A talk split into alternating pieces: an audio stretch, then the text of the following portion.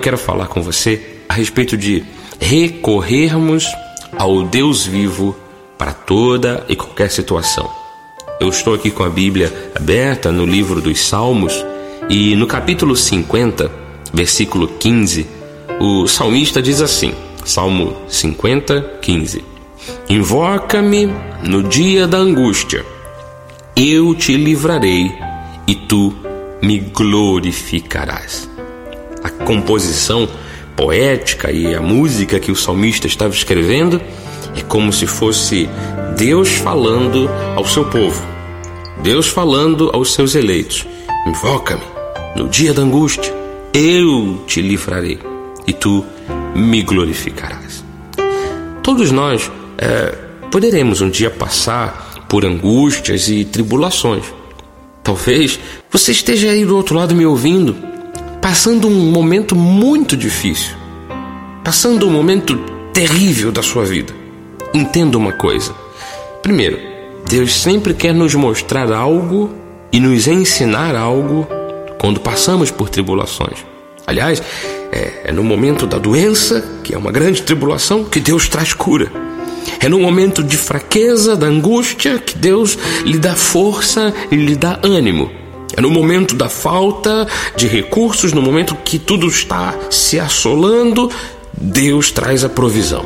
Então Deus sempre nos ensina que a esperança tem que ser posta nele, a fé tem que ser colocada na palavra, a crença tem que ser absoluta em Deus.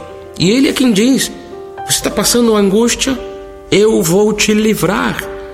Por isso, você não pode deixar para clamar a Deus ou invocar a Deus apenas na, na última hora. Não. Usando disto como uma última alternativa. Jamais. Invocar a Deus não pode ser a última alternativa, mas sim a primeira, eu digo, e única escolha. Eu repito, invocar a Deus tem que ser a primeira e única escolha. Porque nesses momentos que nós passamos de angústias, tribulações, são nessas horas que nós somos provados, são nessas horas que nós somos testados. Aqueles que são fiéis saem mais firmes ainda Aqueles que dedicam sua vida a Deus e creem em Deus de todo o coração saem mais perseverantes ainda dos momentos de adversidade, dos momentos de tribulação. E é isso que eu quero lhe ensinar nesta manhã: a que você confie em Deus e passou por alguma angústia, está passando por um momento difícil, invoque a Deus nesse dia, Deus vai te livrar e no final de tudo, você ainda vai glorificar ao Senhor. É como aquela passagem bíblica que diz do próprio Jesus: No mundo vocês vão passar por muitas aflições, mas, tenham de bom ânimo.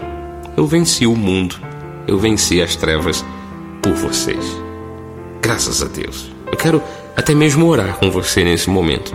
Quem sabe você está aí pedindo a Deus uma solução, uma resposta para sua família, para o seu casamento, para o seu trabalho, para a sua faculdade, colocando um sonho diante do Senhor e não vê tanta perspectiva de realização deste sonho.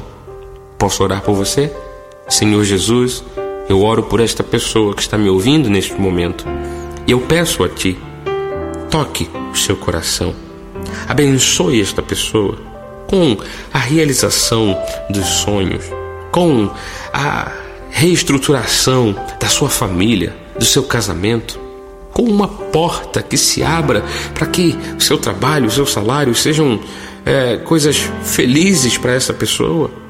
Vá de encontro a Deus às situações negativas, aos empecilhos, às barreiras que têm impedido o avanço deste meu ouvinte e quebra todas estas barreiras. Pode ser o momento mais angustiante que essa pessoa esteja vivendo, mas a minha voz está chegando até esse ouvinte e eu creio que este encontro foi o Senhor quem marcou. A vitória chegou e eu declaro vida plena, vida abundante, vitória absoluta na vida deste ouvinte, em nome de Jesus. Amém e amém. Este foi o programa Semeando a Graça, uma realização da Igreja Cristo Vive em Campo Grande e aqui na apresentação, Bispo Marlos Galvão. Tchau, tchau. Graça e paz.